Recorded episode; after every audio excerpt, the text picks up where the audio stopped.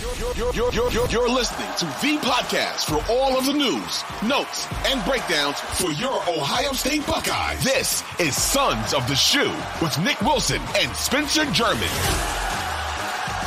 Sons of the Shoe is back. Nick Wilson, Spencer German, and we already ruined our special surprise, but you know what? Forget that. It's a beautiful day to be a Buckeye fan. Please, if you're new to the podcast, new to the show, uh, we are a new podcast. Please make sure to follow the show wherever you get your podcast. That includes Apple, Spotify, uh, the free Audacy app, of course. You can also follow us on the 923 The Fan YouTube channel. Um, so we got all that out of the way here. And this is the first time we've had a guest on the show, Spencer, and we wanted to make it a good one. He is the Dean of College Football, sorry, the Dean of Ohio State Football Recruiting.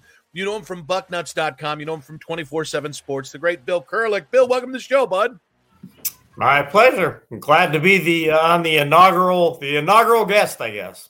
Well, we uh you know it's funny we've been so busy with with the actual games and everything and so we were talking about like how do we break in a guest for the first time? And I was like, well, we got to go to a legend, right? We got to go to somebody who's seen college football and seen recruiting the way you have. And and here you are, and you've been so gracious with your time. Thank you. No problem. No problem at all. So I think it's interesting to talk about where Ohio State is. Obviously, we've got the early uh, signing deadline coming up. Obviously, the portal, uh, that first kind of portal deadline's coming up as well. Just in terms of a state of the program here, how has the disappointing end of the the regular season and a lack of the Big Ten title game, lack of the playoff game for Ohio State, has that had an impact on recruiting for Ohio State? Well, obviously, if you're the staff, if you're Buckeye Nation, you want to beat Michigan, you want to be in the Big Ten championship game, and you want to be in the college football playoff. Um, uh, by not doing that, it meant that uh, the college, that the Ohio State coaches could get on the road and, and, recruit a little bit sooner. They weren't in the Big Ten championship game, so they went out on the road and started recruiting. Um, again, obviously, you'd rather be in that game and rather be playing in the college football playoff, but it didn't happen this year. Uh, so they, are making the best out of it, and they've been out on the road. The coaches have been all over the country recruiting. They've been recruiting kids to finish their 2024 class. They've been recruiting ahead on their 2025 and 2026 classes. And then the big thing now is the opening of the transfer portal. That opened um, at the beginning of this month, and it runs until January 3rd. So they've been out on the road uh, recruiting for the through the transfer portal and uh, they've been hosting official visits. Last weekend, they hosted a few official visitors, and this weekend, they're ho- hosting a couple as well. So it's kind of the same old, same old on the recruiting trail. Ohio State, they don't stop when it comes to recruiting. Bill, you mentioned the transfer portal. I think the one position everyone's got their eye on as this thing unfolds, obviously, rightfully so, is the quarterback position, especially with Kyle McCord announcing that he's entering the portal. And we know there was a situation with him he was looking at Nebraska. Sounds like that kind of fell through. For the Buckeyes, are they targeting a quarterback in the portal? It sounds like they were linked to Riley Leonard. Obviously, he's now with Notre Dame. Is there anybody else out there that they're interested in at that position specifically, or is it more of an in house approach from here on out? Well, right now, their focus is on getting ready for the bowl game and getting their quarterbacks ready for that game. You know, they've got Devin Brown, they've got Lincoln Kienholz, and they've got Tristan Gebbia. And their quarterback focus at this point is to get those guys ready and to beat Missouri in the bowl game. Now, having said that, Ohio State uh, uh, multitasks, so to speak, very well. You know, they're gonna they're gonna recruit and they're gonna get ready to play at the same time. Um, they really they have a plan, but they uh, they're not aggressively to the extent of hosting quarterbacks on official visits. They're not going that far. Um, they want to take a look first of all and see what they have. You know, maybe Devin Brown or maybe, for instance, Lincoln Kienholz uh, goes out and lights it up during the bowl game, and that might change things dramatically. So, you know, that's their focus. Um, they also don't necessarily have to sign a quarterback besides what they have because you, you want four scholarship quarterbacks on the roster. Uh, come January, they're going to have uh, on the roster, they're going to have Devin Brown, they're going to have Lincoln Kienholz, and they're going to have Air Noland coming in via their 2024 recruiting class. So that takes them three. Tristan Gebbia, uh, will be done at that point. But you can get by with three. Now, having said that, the preference again is to have four quarterbacks on the roster. So uh, they they have looked at uh, Riley Leonard. Uh, another name to keep in mind is Will Howard. Um, he hasn't picked a school yet. Riley Leonard has picked Notre Dame, and that was expected. Um, the, the Cam Ward thing is kind of overblown. That hasn't been a he hasn't been a top target of theirs, um, and they'll continue to look at things. Dante Moore is another name out there to keep in mind, but I don't think anything is going to happen concrete on that front until at least a little bit after the bowl game. Bill, is it as simple as if Devin Brown or Lincoln Kienholz has a nice game, they won't go, and if they have bad games, they will go? Is it that simple, or is this equal parts? It has to be the right person out in the portal. Yeah, I don't think it's quite that simple. I think it's got to be the right fit. You know, uh, they don't necessarily they aren't necessarily looking for a guy um, if they end up really uh, going all in and going all out and looking hard. They aren't necessarily looking for a guy that um, uh, lights it up numbers wise necessarily. Uh, they're looking for somebody that would fit into their system and also to fit into the program. They've got a couple good quarterbacks on the roster. Devin Brown was highly recruited.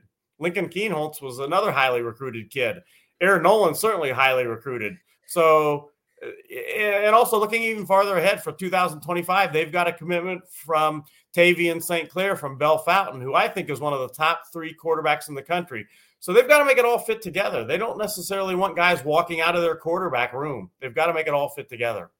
Now you mentioned that eligibility, Kienholz and Aaron Noland and the kid from 2025. I'm just curious, is it if they do dip into the portal, would it be more of somebody who might fit the one year need? Or you, know, you mentioned Dante Moore, who I believe still would have what three years of eligibility. Three years, yep. Does it, how much does that factor into that I, that that situation? Well, I think it would depend on um, what the response, so to speak, would be from the guys in the room. Um, yeah, I, I, think their goal would more likely be a short-term guy, but I, I, wouldn't say that that's a that's a final thing that uh, that they couldn't go for somebody uh, with more eligibility in that. But I think that they would more likely look for a short-term guy rather than somebody that's going to be there uh, long-term because right now they've got the long-term situation in pretty good shape with Aaron Noland coming in and Tavien St. Clair committed. With that in mind, Bill, a name that emerged just this week at that position specifically. I know we're hitting a lot of quarterback questions here, but I think this one's interesting because you can tell we're thirsty for a quarterback here. we want information, Bill. Yeah. Um, Maalik Murphy obviously just announced this week he's he's going to be transferring out of Texas. I know that's a kid that Ohio State recruited and actually offered a scholarship to when when he was coming out of high school. Is that a player that they could be interested in? We haven't heard anything yet on that front, but given the the previous interest, is that somebody they might take a look at? Um, I'm sure that they'll kick the tires. They're going to look at every situation possible or in every potential uh, person that could help the program. As you mentioned, they did recruit Murphy coming out of high school. Um, he just got in the portal, so it's a little bit early to say right now. Um, you know, my my gut feel. Well, I know that uh, there hasn't been any uh, active contact between the two sides where they've got to the point where they're uh, lining up official visits or anything like that. So it's so early with him, you know, it's kind of hard to tell. He literally, I think, just I think it was yesterday or the day before, got in the portal. Yeah. Bill, looking at kind of the portal in general, and I, I know we want to get to you know the high school recruits here in a second, but um, what what have the Buckeyes prioritized and what have they offered there in the portal to this point? Well, so far it's been mainly centered on defense. Uh, last weekend they brought in Derrick Harmon, Michigan State. He was their nose tackle, defensive tackle, and, and he was a good one. If you watched the Ohio State Michigan State uh, game and you probably didn't concentrate on the middle of the Michigan State defensive line, I'm guessing. But uh, if you go back and watch that game, you'll see that uh, Derrick Harmon played pretty well against the Buckeyes. He is a defensive tackle, nose guard. He is a 6'4, 350 pounder from Detroit Loyola High School. And um, he's a guy that made an official visit to Ohio State last weekend, and it went well. In fact, he told me that Ohio State was great. Uh, having said that, he hasn't made any decisions yet. He's visited officially Auburn and then he went to Ohio State. He did those visits last weekend. He's going to Oregon this weekend, and then he's still considering a return to Michigan State. So right now he's got four schools um, that he's looking at. So they brought him in on an official visit uh, from the portal last weekend, and this weekend they're going to bring in two more players on official visits on the defensive side of the ball. Caleb Elarms, or he is a linebacker out of Cal will make an official visit to Ohio State this weekend, and he has multiple years of eligibility left. And then another one is Kamari Ramsey is a safety that is at UCLA. Um, he is making official visits this weekend to, believe it or not, on one side of the country, Washington, that's the Huskies, uh, and then kind of on almost on the other side of the country, Ohio State. So he's kind of traveling cross country to visit both those schools this weekend. And those are two kids that um, the Ohio State is absolutely serious uh, about landing. They're bringing in them on official visits. So uh, they're really focused right now has been on defensive players. Uh, another name to keep in mind is offensive lineman Chase Bisontis. He was offered a scholarship by Ohio State out of high school and seriously considered the Buckeyes. He is has been at Texas A&M but he is someone else to keep in mind from the transfer portal. Bill, uh, there's, I think, the reaction to Ohio State having so many players into the portal this year. You kind of got a mixed bag of reactions. I think for some fans, it, it almost felt like hit the panic button, the sky is falling. This doesn't usually happen to Ohio State. I think you and I both know, and, and all three of us know, like there's context to that. Not being in the playoff, this is happening a little bit earlier on than it normally would for Ohio State, that type of thing. But is from your perspective, like, is this a sign that oh no, the sky is falling in Columbus, or is it more so just sort of a sign of the times? Well, I think it's more a sign of the times that everybody is going to have guys go into the transfer portal, and uh, it was I was kind of uh, found it interesting that um, uh, Michigan was kind of touting that they've only had one guy in the portal. Well, that's going to change. They're in the college football playoff. And if you're a kid and your school is going to the college football playoff, you're probably not getting in the portal right now, especially considering that after your season is over, you got another 15 days to get in that portal. So uh, Michigan's time will come. They'll have guys in the portal. Um, but uh, Ohio State not getting to the playoffs, it happened a little quicker for them. And if you look at the guys that got in the portal for Ohio State, um, Kyle McCord was a, a, surprise. You know that didn't was not necessarily expected. Um, but the other guys that got in the portal were not guys that, generally speaking, had big roles with Ohio State this past season. Maybe the the key one there was uh, uh, Chip Trayanum, the running back, played quite a bit, and then Julian Fleming. But if you look at their situations, it's not all that surprising that they got in the portal. You know, the Ohio State's got a boatload of great wide receivers still, uh, young guys. And running back wise, they're in pretty good shape there too, especially if, if TreVeyon Henderson comes back. He hadn't made a final decision yet, but it kind of looks like he might surprise people and come back to Ohio State. So uh, the guys that got in the portal from Ohio State uh, basically are, are, looking for more playing time at other schools. Um, it, it, those guys, it's going to happen at every school. It's it's just a sign of the times.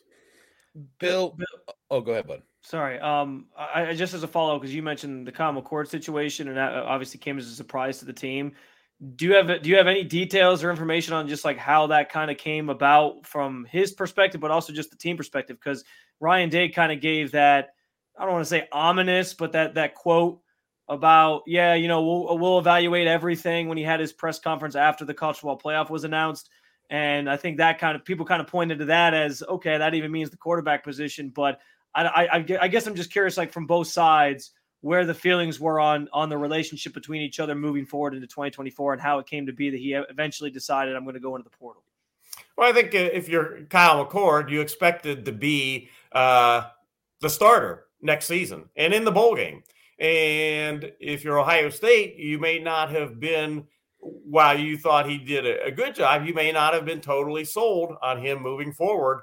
Um, and you were going to open up the competition. And that's what Ohio State was going to do. And that's not uncommon. If you look at Pete Carroll, when he was at USC, every Tuesday, it was competition Tuesday. Mm. Your job was on the line. And if you didn't practice well on Tuesday, you may not be starting on Saturday. It was competition Tuesday, and that's generally what schools do. Um, you know, you can't just show up and be a starter, so to speak. You've got to earn your position. And and basically, as you said, Ryan Day uh, opened things up. He said that you know we're not committing to necessarily anyone, and that would include Kyle McCord.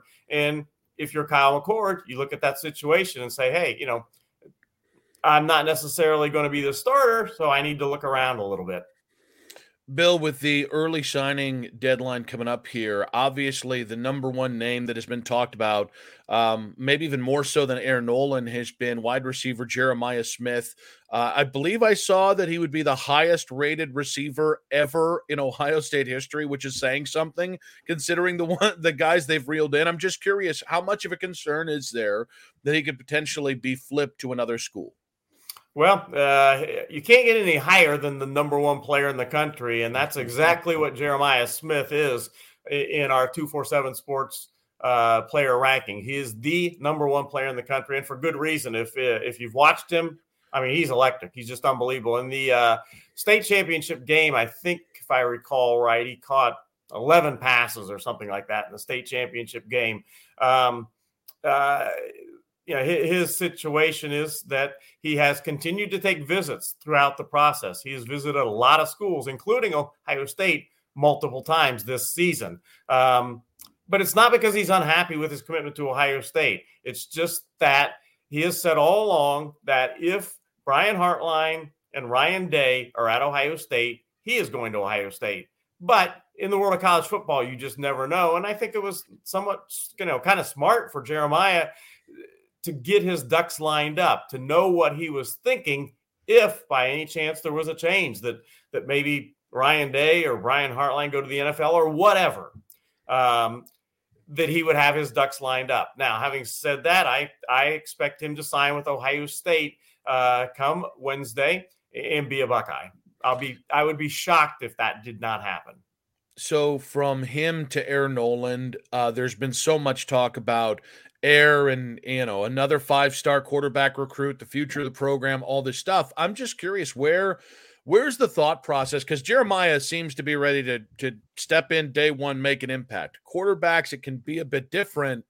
Is the thought that Air Noland could truly be ready to start at quarterback next year for Ohio State, or could this be a young player that maybe benefits from a year waiting? Well, uh, you know, I never like to say never when it comes to recruiting or or playing right away. But as a true freshman, it sure is tough to go to a place like Ohio State and start from day one. I mean, that just does not happen often. You look at CJ Stroud didn't do it. Um, Dwayne Haskins didn't do it. You know, so Joe Burrow certainly didn't do it. Um, it's really, really tough. And think about how good Joe Burrow and CJ Stroud are. Now, could Aaron Noland do it? I would never rule it out. I just wouldn't expect it to happen. It's just really, really tough to do. Um, and by the way, Ohio State was just uh, made their another home visit, another visit with Air Noland. Again, they recruit these guys all the way through the process. And quarterback coach Corey Dennis and uh, tight ends coach Keenan Bailey uh, were just at Air Noland's school. In fact, uh, Keenan Bailey offered a 2026 tight end a scholarship while he was there. So they're recruiting these guys all the way through the process, and Air Noland is going to be signing with Ohio State uh, come Wednesday. Bill, you mentioned the pursuit of a lot of defensive guys in the transfer portal. I, I, think in the recruiting, the, the upcoming recruiting class, there's kind of a nice balance of offensive and defensive guys, but some notable guys on the defensive side of the ball, especially um, like Eddrick Houston, who's coming in as a as a five star recruit. Just what do you what are your big takeaways from the incoming freshman class of recruits, and in, in terms of what Ohio State is trying to do with the roster that they're constructing? Well, um, you know the the highlight of the class, I guess you'd say right now, is kind of like it usually is wide receivers. They've got two yeah. five star wide receivers committed. They've got Jeremiah Smith, who we talked about, and then Mylan Graham uh, is a five star out of Indiana, and then they've got a guy that uh, while he's not a five star, you know he, could be as good as any of them coming when it all is said and done. That's Jeremiah McClellan out of Missouri. He's a high four star wide receiver. So you start at wide receiver. Uh, you've got Eddrick Houston, a five star that is committed. Uh, you've got uh, certainly on the defensive side of the ball, the two cornerbacks from Ohio. They're as good as, as you can hope to get. Um, that would be Aaron Scott out of Springfield. And then from up in Northeast Ohio, Bryce West out of Cleveland Glenville. Those guys are fantastic process, prospects. So, uh, you know, across the board, it's just another really, really good recruiting class. At tight end, they've done well. They've got Max LeBlanc out of Canada uh, via high school in Tennessee. Uh, you've got Damarion Witten from Cleveland Glenville that's committed. Um, you know, so so really they've done another good job. Probably the place that they're looking right now again uh, to fill some holes would be at defensive end and edge, and that's why you see um, and defensive tackle a little bit too. That's why you see the, them first and foremost at this point bringing in guys from the portal on the defensive line. Bill, the O line was a big talking point last year. I think by the end of the season, we did see a little bit more consistency up front here, but it has been a talking point, not just with Ryan Day, but even at points with Urban Meyer. And I'm just curious is there a thought about where maybe the disconnect is, whether it's in recruiting, whether it's in development, whether there's something going on there coaching wise that we've kind of seen, maybe not the dominant Ohio State offensive lines with guys like Orlando Pace and Korey Stringer that we, we got spoiled with 20 years ago? Well, you know, they they haven't had a Paris Johnson or uh, a uh, Korey Stringer, as you mentioned. Another one certainly would be Orlando Pace. They haven't had one of those guys uh, in the last year or two. Uh, Paris Johnson was the last one. So uh, their recruiting has been good on the offensive line, but it hasn't been great.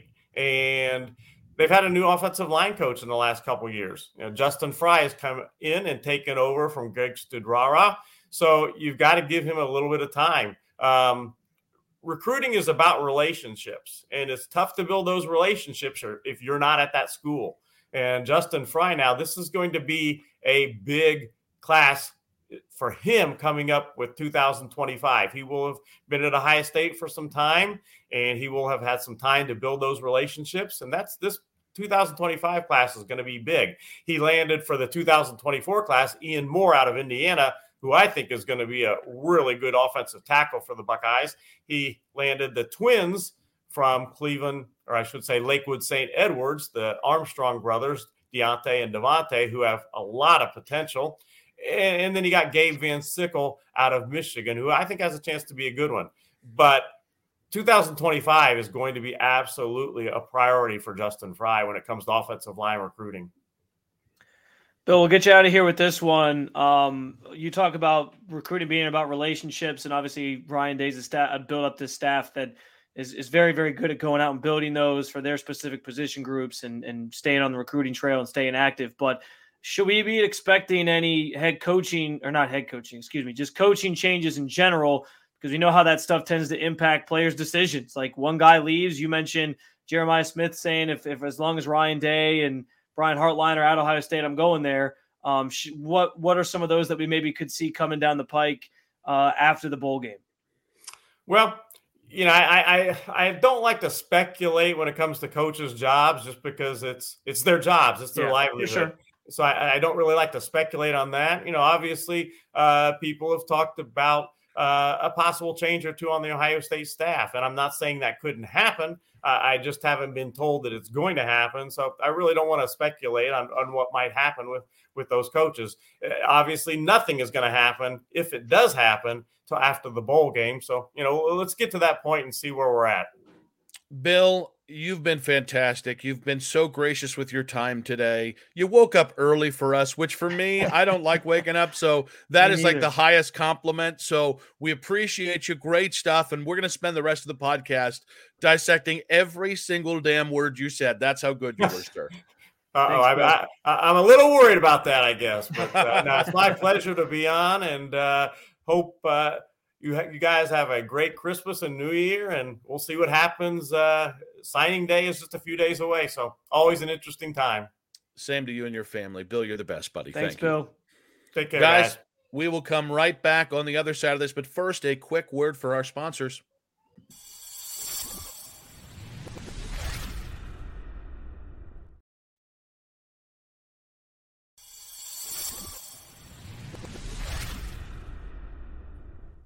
Well, that was great, Spencer. Our first guest, Bill Kurelic, and uh, man, I, you know, it's funny. I, I sensed your panic from across the podcast when when he was like, yeah, you know, it's not a certainty that they're going to add a, a, quarterback in the portal. He doesn't get a sense there's a lot of interest in Cam Ward at this interest at this point. It's too early to say about Maalik Murphy. I sensed your panic, so I just wanted to give you a chance to li- you know live in your fears here. If you just if you have panic in your heart, let it out. I'm grateful that we have the space to uh, to vent and react and and you know share our full emotions here. Um, I, I mean, I think to this point, I, I think panic's probably a good word for it because I've been kind of panicked through this whole process once we heard McCord was leaving. Because and here's the thing, like it's not that I'm upset that McCord's leaving because I just don't think for Ohio State the standard of that position is is higher than other schools. Fair or unfair, that's just the truth. Um, so I, I understand where if if if they're moving on from him and he's deciding to go do his find find what is right for him, I can respect that. I have no qualms about it. I just want there to be like a replacement that makes sense and that you feel like is going to take this team to where we want them to go. Now, what makes me a little bit nervous is that maybe in house is where they stay. But I, I think Bill actually sort of calmed me down a little bit with his answer in regards to just guys they could be looking at because, like he he mentioned, we haven't heard anything yet about Maalik Murphy and maybe he'd be linked to Ohio State. And he kind of said, like, yeah, but it's still early for him. It's only been a couple days. And the fact that he said, you know, straight up, I don't think they'll make a move, a, major move like that until after the bowl game, which is obviously we're coming up to about two weeks out from that now.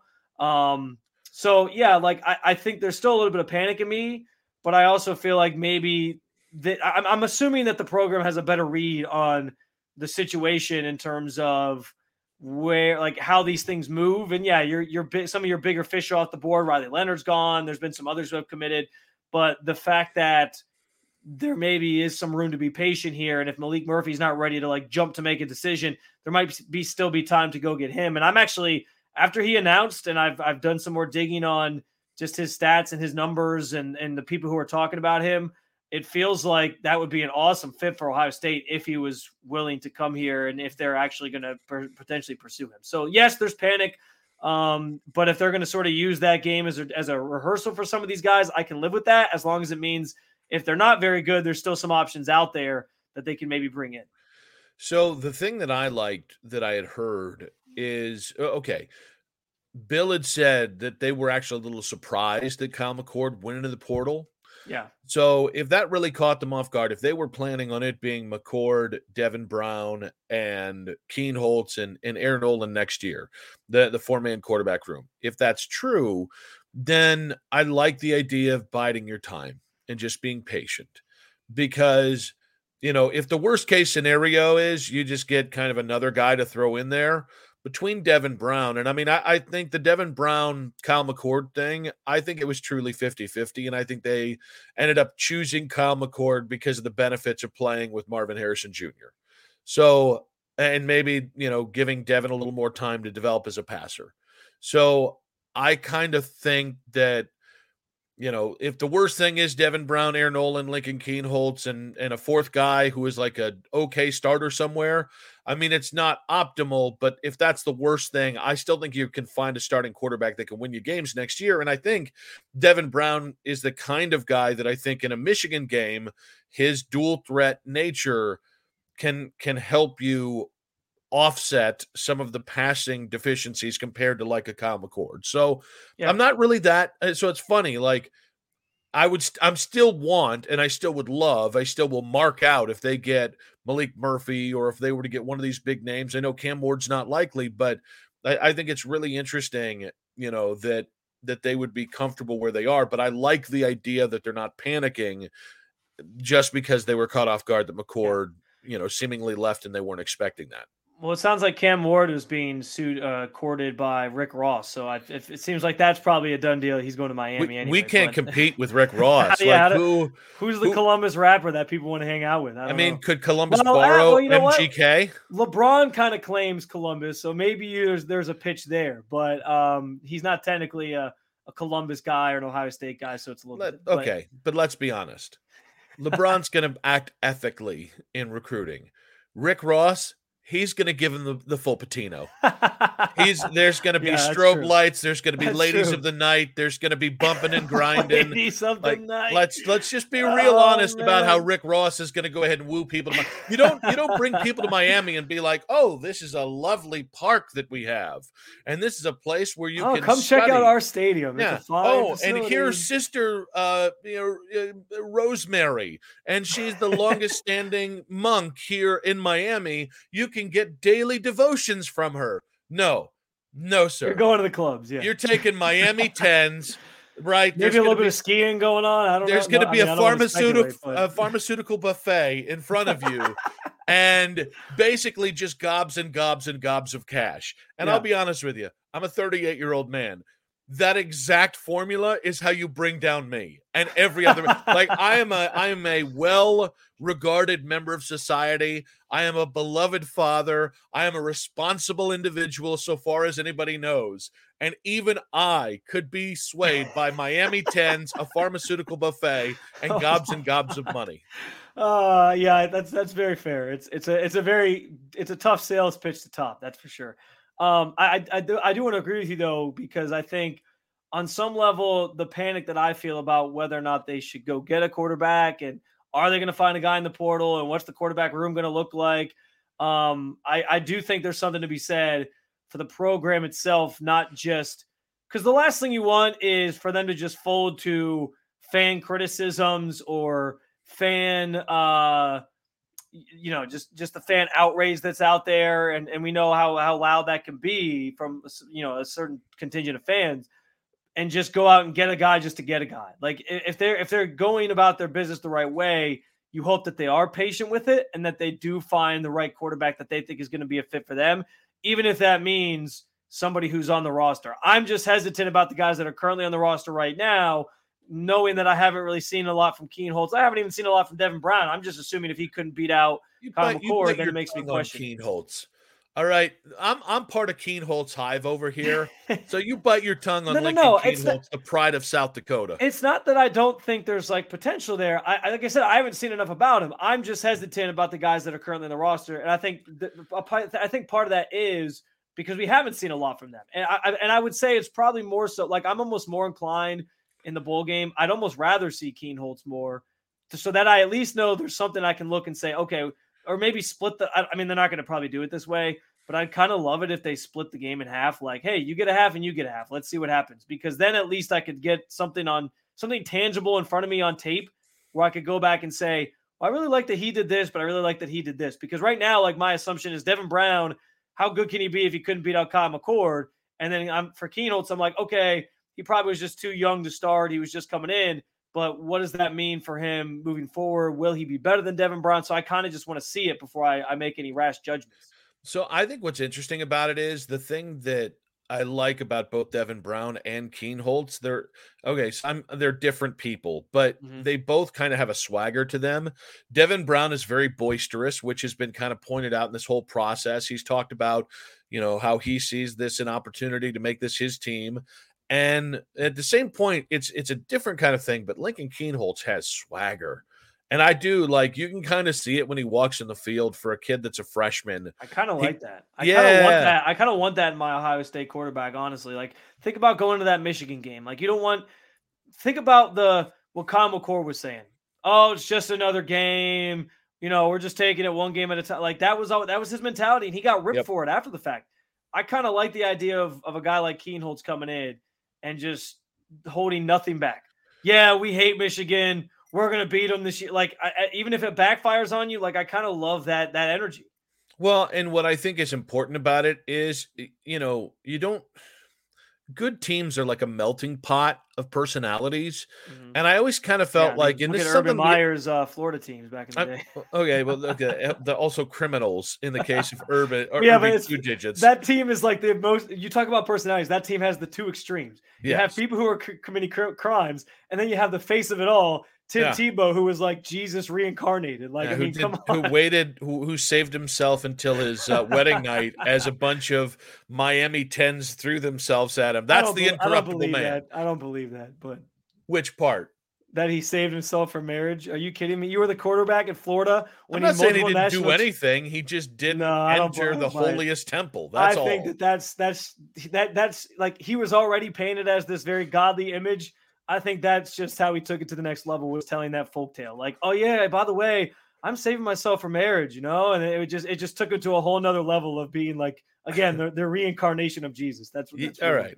So I I actually do believe him, but the idea that there would be a 30 for 30 on the trail of ass that Tim Tebow left behind as he was wearing a purity ring, I would watch every bit.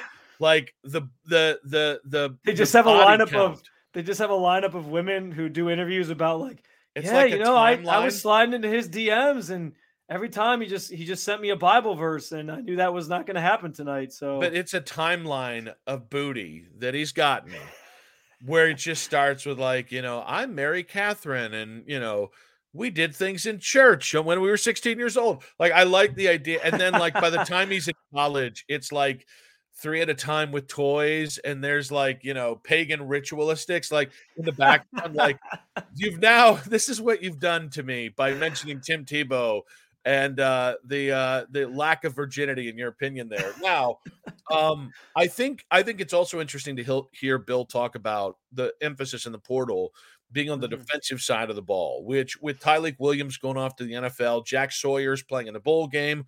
We'll find a, a, about his future. Uh, Tui, is another one.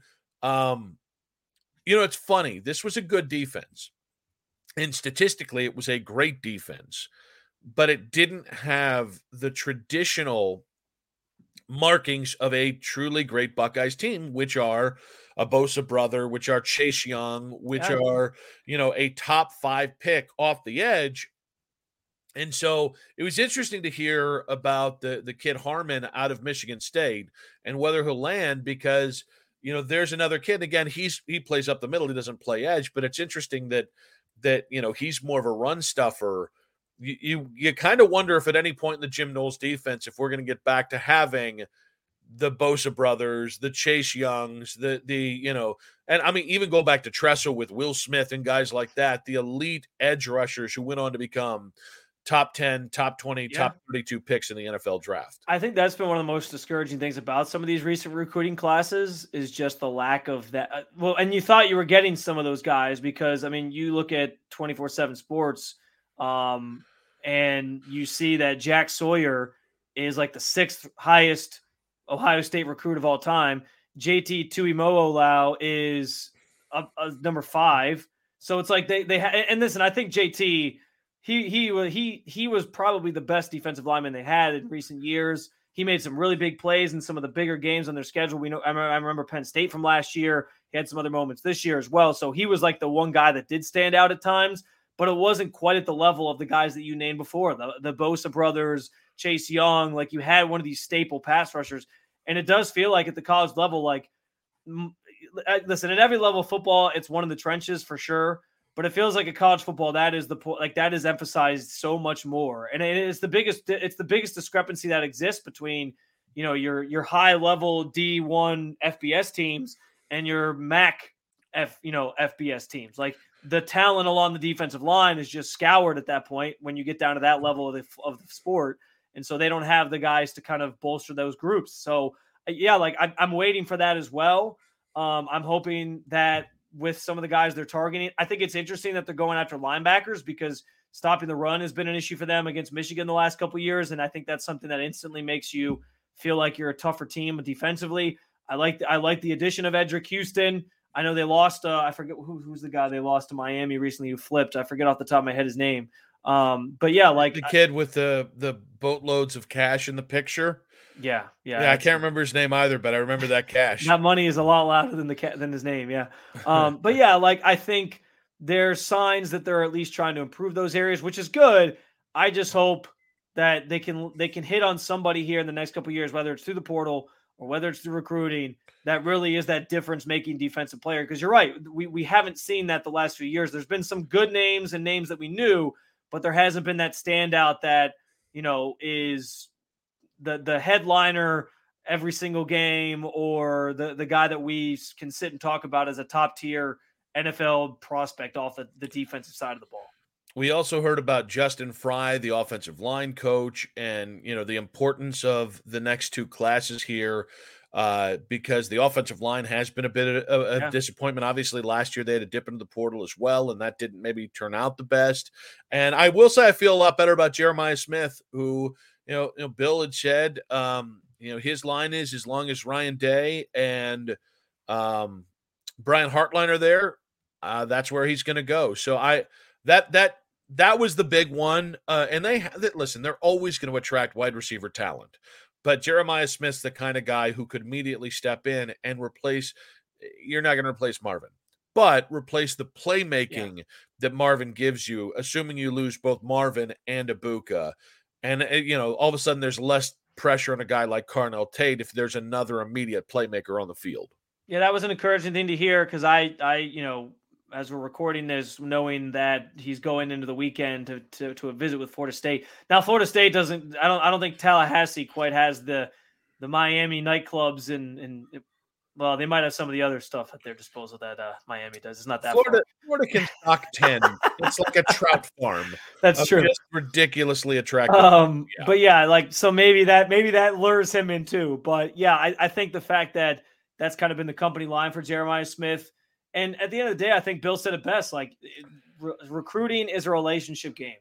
Um, it's ironic, you know, the first two letters of recruiting, the first two letters of relationship are the same. So, uh, like, I, I think it's it's a it's a testament to the staff that uh, that that Ryan Day has, and that they do prioritize that, and that they've been able to build those relationships and bring in the talent that they brought in. Starting most notably with Brian Hartline, who clearly has been like eh, just an ace at landing the, the top re- receiver recruits in the country. I know I know we want to take a break here in a second. I do have a question maybe when we come back just about the transfer portal in general because the Maalik Murphy situation I think is kind of disappointing in some ways in terms of like the just this current trend with the portal. So maybe we can get into that a little bit here because I, I, I think it's interesting to see. Yes, there's all these people entering the portal right now, um, but should there be some sort of I guess, restrictions on on how this system sort of works because I, I do think he's kind of getting a raw deal here in some ways too. We'll get to that, but first, a word from our sponsors.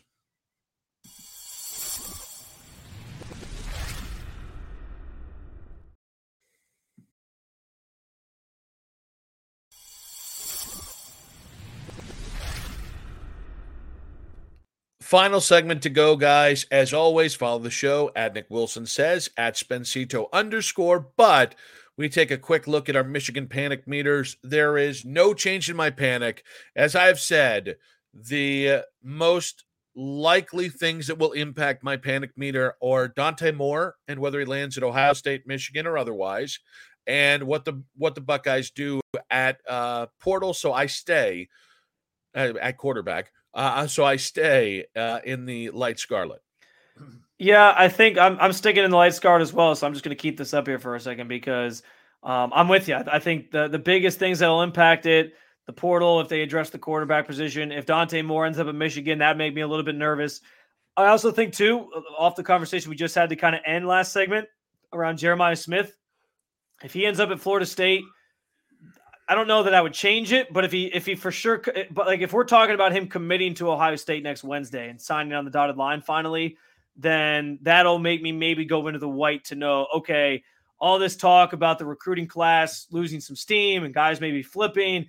It'll once we see what that's that final sort of group coming in looks like, it'll it'll make me feel a little bit better about things where I'm, I, I might actually revert back to the white. So we'll see.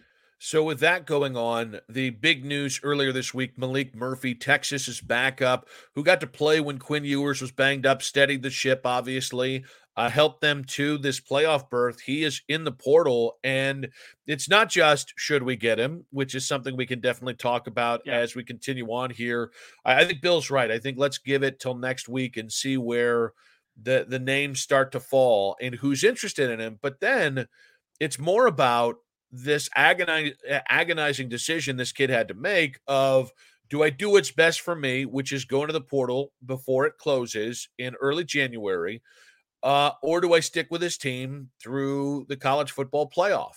And obviously, he ended up choosing what was best for him, but he kind of went on record saying how brutal of a decision this was and how maybe unfair the timing of the transfer portal is.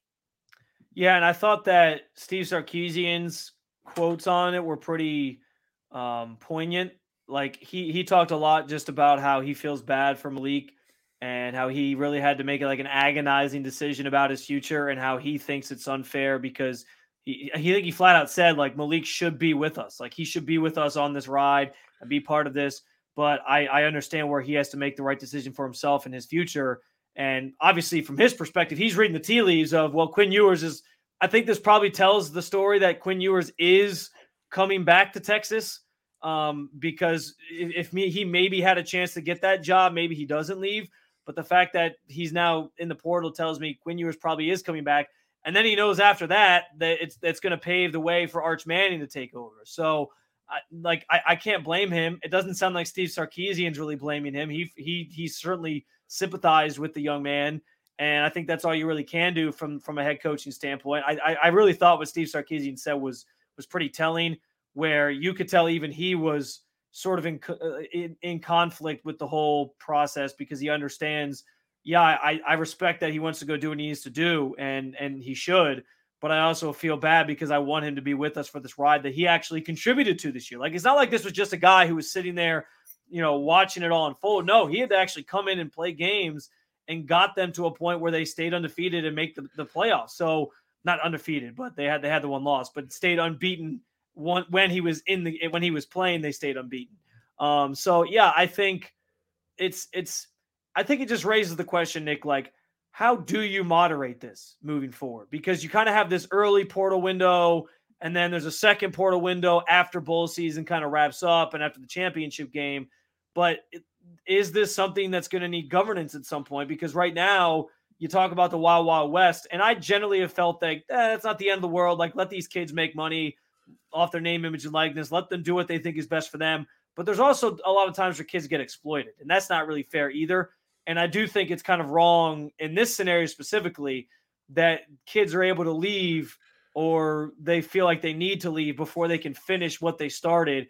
And it's going to be worse next year if there's a t- like maybe there's a kid that doesn't know that he's going to get to play. It's say it's the same situation next year with a 12 team playoff, and Texas is ranked like I don't know seventh or eighth. Like he still wouldn't get a chance to see this thing through. So I don't know. Like how do you govern it? How do you govern this? What needs to change? You think in terms of the way the portal is handled and overseeing.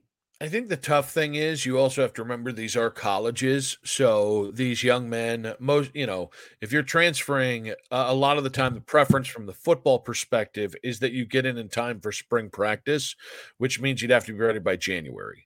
So I, I think that's, I think that's tough. I think that in some ways is in, immovable.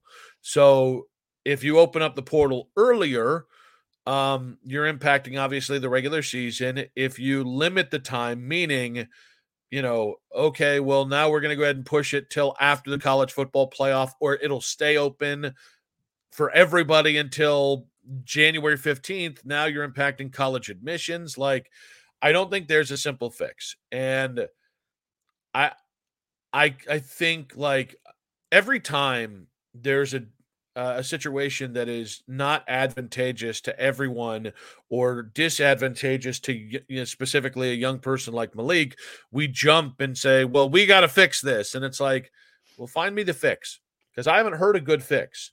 And I, I listen. I if we can avoid this, and there are certain things like NCAA uh, with the with the with the two time transfer stuff, like that's uh, that could have been avoided. That didn't need to be a lawsuit right? That we didn't need Tez Walker, we didn't uh, we didn't need all these other kids. Um, I can't remember the kid who was actually on the Browns practice squad this year. Oh, uh, was it Brock Huffman at Virginia Tech? We don't need that. That was a that was a common sense fix that made sense with the with the excuse me with the portal window. I don't know what the common sense fix is, and that that bugs me because I'd I'd like one of those. Be nice. I just don't see it.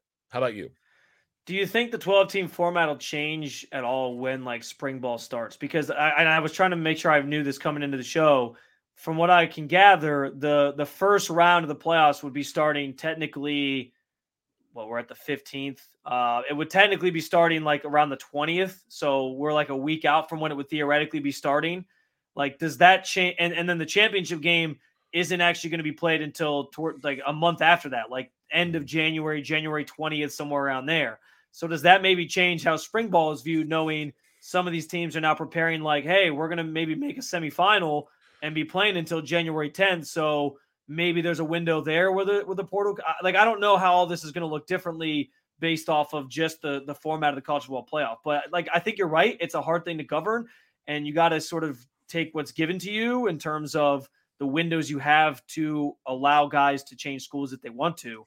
But it is it is frustrating because and I, and I also wonder like how that impacts guys' decisions. Like if you're playing sooner, does that help you maybe now? Like like if they said you couldn't transfer during this window of time, does that maybe now allow you to play in some of these playoff games? Like I, I don't know what the answer is either and it might not be clear cut. I also wonder what things look like. You know, Charlie Baker, president of the NCAA, was talking about now uh, basically making another subdivision of college football where it would be like your MAC schools and it'd be like FBSB and We'll call it FBS. We'll call it Division One. That's what we'll call it.